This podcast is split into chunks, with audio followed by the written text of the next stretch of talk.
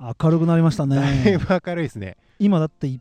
あの4本目取り終えてはい15分ぐらい休憩したらこんな明るいもんねもうもうもう手元バッチリ見えるぐあらいですっもんとね。いう間に明るいよもうだって30分前真っ暗でしたからね。うんじゃあ、えっ、と、4歩目は、 5歩目、 5歩目うんは逆に、えっ、と、僕からそタうトだゥーねにのいちごとぶどうについてうんいろいろお話できたらなとい思います。ちごとぶどうで家族が一日楽しくたん過ごせる農園を作りたいわけよ、はいそ。れへの大ちゃんのアドバイスをお願いします先 輩先輩って。お願いします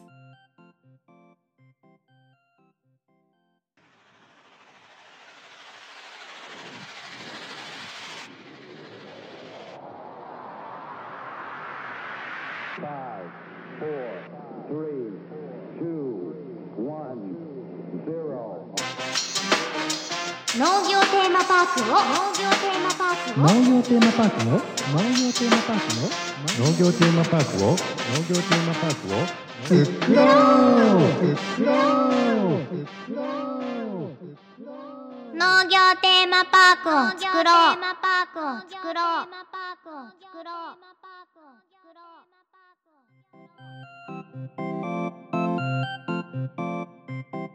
家族が一日過ごせるってところですもんうね。んそうん、やっぱね、収穫とあと食、ううん僕の逆パターンですよね。 そうだね確かにうん。あのー収穫したのをその場で食べるっていうのは多分いちごとかでもよくやってると思うけどいちご狩りってやついでちすご狩ねりの練乳つけてうね、んじゃなくてなんだろうパフェとかうんクレープとかうんちょっと加工する手間うんうんうんをその場でやってもらうとか、はいはいはいはい、うんそれってさ俺も本当思うんだけど、うん許免許とかいるよねあー多分食品管理の、衛生の方はまず保健所でやんなきゃダメでしょ、多分うん講習も受けなきゃダメでしうんょそうですねで要はカットしたりするとはい加工じゃんうんうん農業者って加工ダメなんだよねうんそうですよねそう免許必要調理師みたいなまあでもそこはそんな難しい免許は必要ないと思います お金だけ払えばいいみたいな俺取るのかなそ れそうなるとみたいなねちょっとハードルが出てくるなって思うんだよね例えばあのーいちごは、まあ、細かい話すると、はい JA 全農なわけよ全部 JA に収めるわけけはいはいだから、うん、と使うとしても一回 JA に収めたものを自分で買い取るといううか、んううんんで自分で販売するってうんういうところ JA に手数料払いながらみたいな感じになると思うんだよんねそうですうね、んまあ、規約というかそのいちご部会の規約があるかはいらそうかうまあんその問題もあるがぶどうはあれですよね、うんその場で自分で自たち販売できる使えますうね、んうんそうそうそこら辺をどうするかだよねそうですねやっぱねうん取ったからには食べたいしうん食べるからには美味しく食べたい、そうだうね、んそこでさ出てくるのが加工した方がうん、どうなんですかねリスナーさんとかもブドウって加工して食べたいのかそのまま食べたいのかってどうあーぶどう、まあ、人によるかぶどうはその場そのまま食べた方がいいか俺そう思ってて、うまんあ、正直なんか手を加えられて食べるシャインマスカットとかピオーネより、うん多分そのまま取って食べたいんじゃないか、うんうんうんぶどうはそうですよね人にあげるにしてもそうじゃないかなと思うんだけど、うんうんううんんうんうんどうかなそうですねぶどうはそのもうその場でパクって食べた方が美味しいですもんね、うん俺はそう思ってんだよねうんいちごはなんかね加工して食べたいかな僕はああ例えば例えば何にするクレープとかやりたい、うんうんうんうんうんクレープねうん生クリームそうですねアイスアイスソフトクリームソフトこれ H の村じゃんそ れもうちの何かを使ってもらうだから農商工連携じゃないけど、うんじゃあ俺がイチゴ作って何か加工して売るんじゃなくて、うん誰かに加工してもらってそれをあやるみたいなそれこそ6時化ーうんうん6次産業化って意味でやってる人いるじゃんうんああいうキッチンカーにブドウ棚のとこ来てもらってあーサトゥーのいちごを使ったスムージーなんですよとか、はいはいパフェなんですよなんつって委託するっていう形でそうそうそうそうああそれだったら手っ取り早くできでそうぶですねどう棚の下でぶどうも収穫しつつ宴会ねみたいな感じで、うん花見みたいな感じでぶどう狩りのぶどう棚の下でおーそういう宴会をやってもらうみたいのはうんうん全然いいかなと思っててぶどうって花咲くんです花咲くんすよそれ見たことないからって言っても、はいほんとちっちゃい花が咲いてん のか咲いてねえのかっていうとこであージベレリンっていうホルモン剤につけてねあ種なしにしたりあなるほどするんですよ要はブドウが、えっと受粉すると自分で出すホルモンをうん意図的に人間がやってあげると、うんうんうんそもそもブドウが持ってる成長ホルモンをつけてあげることで自分が妊娠したってそ勘違いするわけだよねあーで種なしにしたりうんするんだけどもそれが花咲いた時にやんなきゃいけなくてああ本当にもう正直言葉あるけどしょっぼーい花が咲きます よ、うん、そうなんだそう花は咲くよ一応へえまたそれも YouTube なんかで見せれるといいかなうんううんうんん、見たいですそれぜひぜひはい見に来てくださいよ、はい大ちゃんはそうだから俺はうんぶどう棚の下で、その夏だから暑いじゃんねう、んで意外に日陰になるもんでぶどうの木っていうのはああ涼しいんだよ、はいはいはいそこであのーなんていうのゴザ引いたりうんピクニックシート引いたりしてなそこでぶどう狩りを楽しんで支払いを終えた後そのまま自分のぶどうを食べてもいいだろうしあああの飲み物とか持ち込んできてもらって、うん、やるみたいなことは考えるかなうん正直てかそれに憧れて、あのーやってる部分もあるから、うんうんうん、おっと H の村続々とお客さんがえっとね身内ですね今身内か 身内ですおみばんなおじゃあばあちゃんが来ましたここであれ今日あれなんだよね実は H の村がね、はいお雑煮お雑煮を販売する日販売する日、はいおい くらおいくらおいくらだっ け決めてねお雑煮一杯ないくらかで、はいお客さんが来て富士山初日の出見たり ええするんだよね、そうですこねれ富士山のどこら辺あの木のあたりから出てくるってことそうですそうですああ本当に裾野の横あたりから初日の出って感じだね、出てきますね今年は綺麗に出てきそうですねいや富士山の頂上あれ吹雪だね多分、うん雪が舞ってるんでしょあれ雲じゃダなくイてヤモンドダストですねあれああすごい綺麗に出てますよ、はいぼちぼち日の出が近づいてまいりましたええ大ちゃんって言って俺の話7分しかしてないじゃん今あとね収穫だけじゃなくて、うん、他の作業も体験できたら面白いなっていうあさっき全あの4歩目で言ってたアンカウチとか、ーうんうんうんあのさっき話に出たあのアンカホルウマチリンか 人にはアンカー打ちはさせるのはきついなだって苦行だも んく苦行でしかないよあんなの それをよ僕がやるんですか俺もだってさ10回カンカン打って、 はい休憩してとか他の作業して戻戻ってきてまた10回打ってみたいな感じで、えー1本を一気に行こうとしたら、うんまあ10分ぐらいで終わると思うけどあ精神が削られる ー苦行だもんあうーんれえブドウの作業でさその棚を作るとかじゃなくてうん棚を作るとかじゃなくて、うんブドウを栽培する作業でや今大ちゃんの想像できるやってみたいことって何やってみたいことあでもホルマリンえホルマリンじゃないホルマリンじゃないジベレリンホルマリンじゃ くんホルモンとジベレリンが混じってなんだあれなんかあれじゃん標本標本じゃ ないかホルマリンじゃないよけジベレリンね ジベレリンジベレリねン、作業とか、うん、まあでも自分がそういうとの農業をやりたいってところもあるかもしれないけど、うんで実際ね、うんまあ、ジベ処理って言うんだけうど、んうんその1年にその実を取れるのって1回なわけじゃんうんでそのジベのタイミングをはいミスるとうーん着火って言って実がつかなくなったり、はいはい、逆にそのジベ焼けって言ってジベつけたはいいけどうん、表面が荒れちゃって商品価値が下がるみたいなあーことがあるからそんなにこう気軽に「はいポチャはいポチャ」みたいな感じで簡単に終わらせるようになるまでうんしっかりとね技術がつくまでその体験でどうぞみたいな感じでなあかなかできるものでもないかーな、ううんんそれを自分が買い取ってくれるって前提でやってくれるならいいけどあ僕らも商売だからね、うん産業としてやってるからそこが難しいとこだーうな、んでもぶどうのそう作業って謎すぎてうんうんうんうんうんどんなことをやってるのかってことを知りたい。そうだね、うんいろんな YouTube チャンネルでもブドウ栽培のことあるけど、うんそのまあ、栽培方法もいろいろあってうん単勝だ長小だっていうのがあるんだけど、はい短い梢って書いて単勝長い梢って書いて長小ってあるんだけど、はい僕は単勝栽培でうんうんやるんだけどねだから4月ぐらいから芽が動き始めてはい芽がぐいぐいぐいぐい伸びたら棚の上に乗してあげて、まあ、誘引っていうんだけどあでそこに花が出てきて地べ処理して花を成形してあげて、まあ、どんどんどんどん粒を減らしていったりしてーうん袋掛けして収穫っていう感じかな流れとしてはううんうんんうんだから簡単には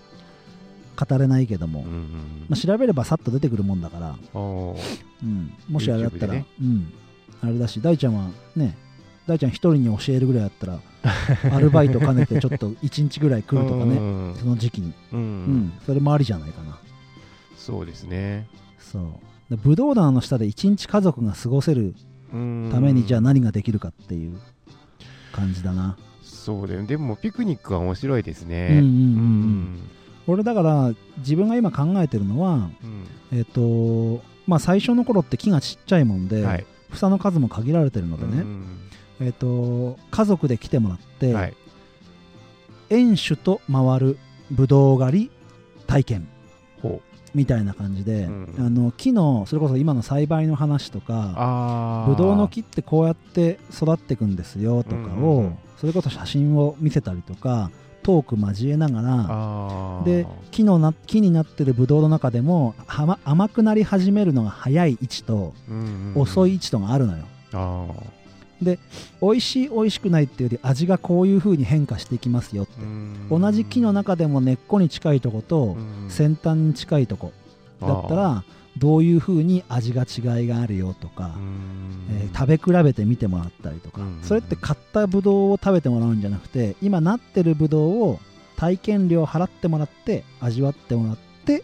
その後収穫して買って帰ってもらうみたいなイベントは考えてるさうんうんそれはねもう頭の中ではイメージを膨らませてるうんそういう体験型学習うん、だから家族で来てほしいんだよね、うんもちろんねシングルで来てくれてもいいんだけど、やっぱ最初初にアナウンスするのは家族で来てもらいたいっていそううですねところは最初に伝えていこうかななんて思ってる、今酪農体験でねうんやってるようなうん感じですよね、そうそうそうそうあの農道富士山号の方でいっちゃんみーちゃんうのん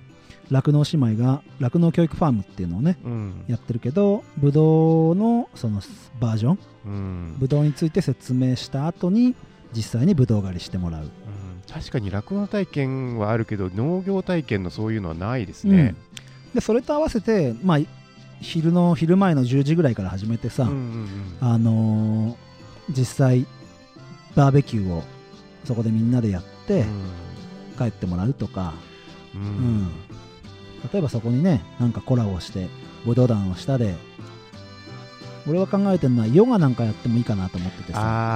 あー気持ちいいだろうな、武道団の下で朝から、うんうんうんうん気持ちよくヨガやってもらってうん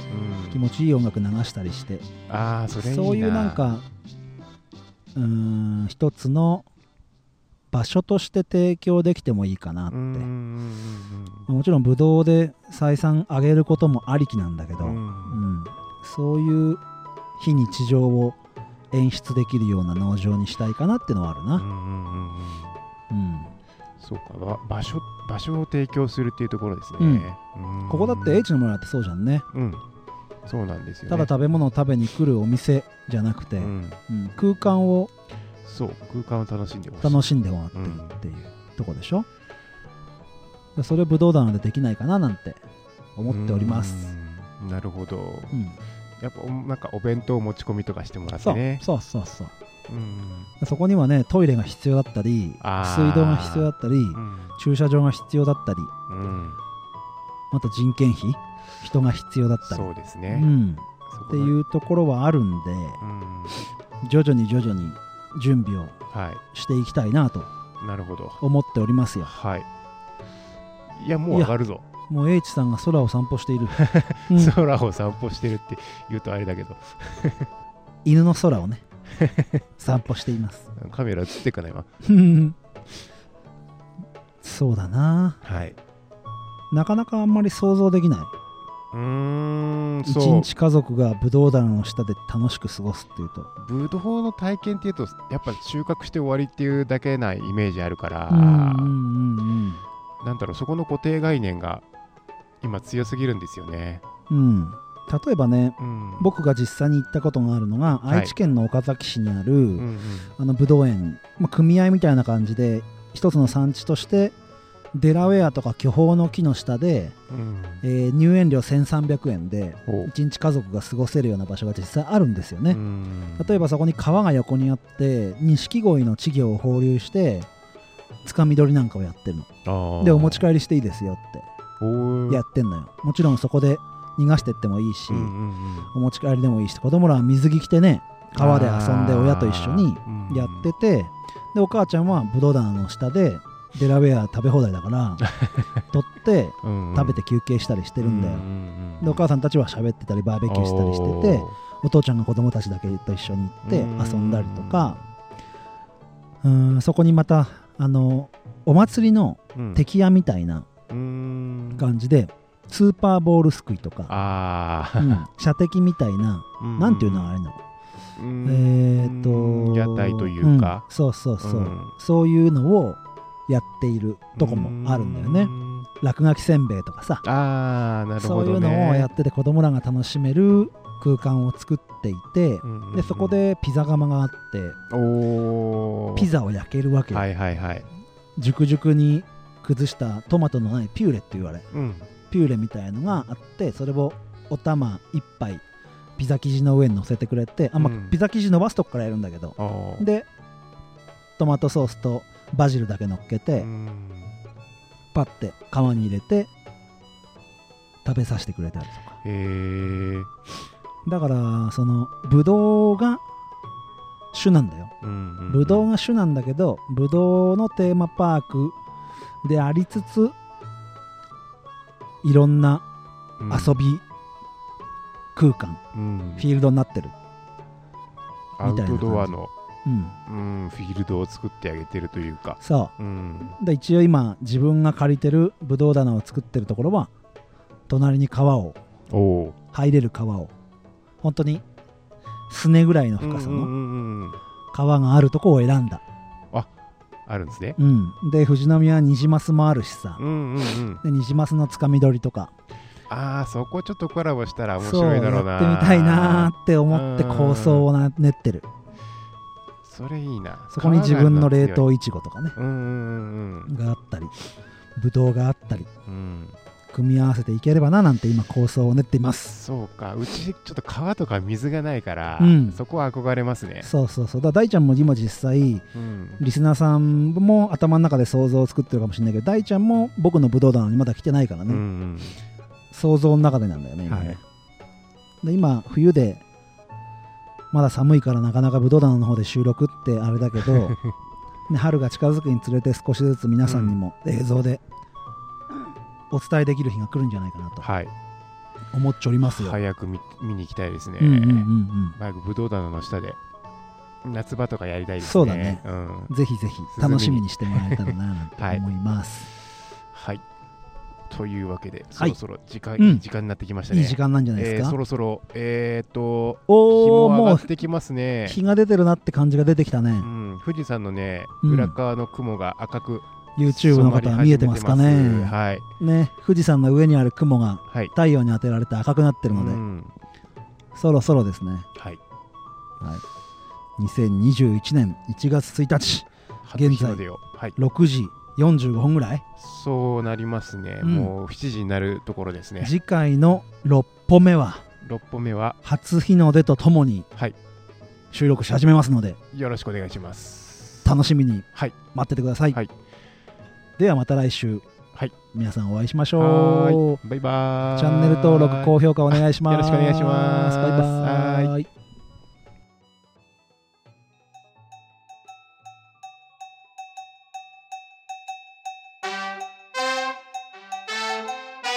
農業テーマパークを作ろう農業テーマパークを作ろう